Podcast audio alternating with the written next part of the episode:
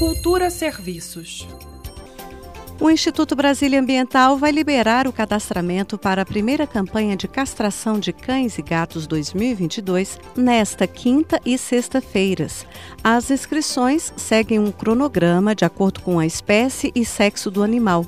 Nesta quinta-feira, dia 27, às 10 da manhã, deve ser feito o cadastro de gatos e às duas da tarde, somente o de cachorros. Já na sexta-feira, dia 28, às 10 da manhã, deve ser feito o cadastro das gatas e às duas da tarde o das cadelas.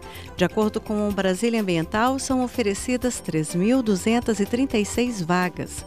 As cirurgias de castração estão programadas para o período entre 8 de fevereiro e 18 de março e serão feitas em clínicas localizadas no Gama, em Samambaia, no Paranoá e em Ceilândia. Os formulários online para o cadastramento estarão disponíveis nesta quinta e na sexta-feira no site do Brasília Ambiental no endereço ibram.df.gov.br.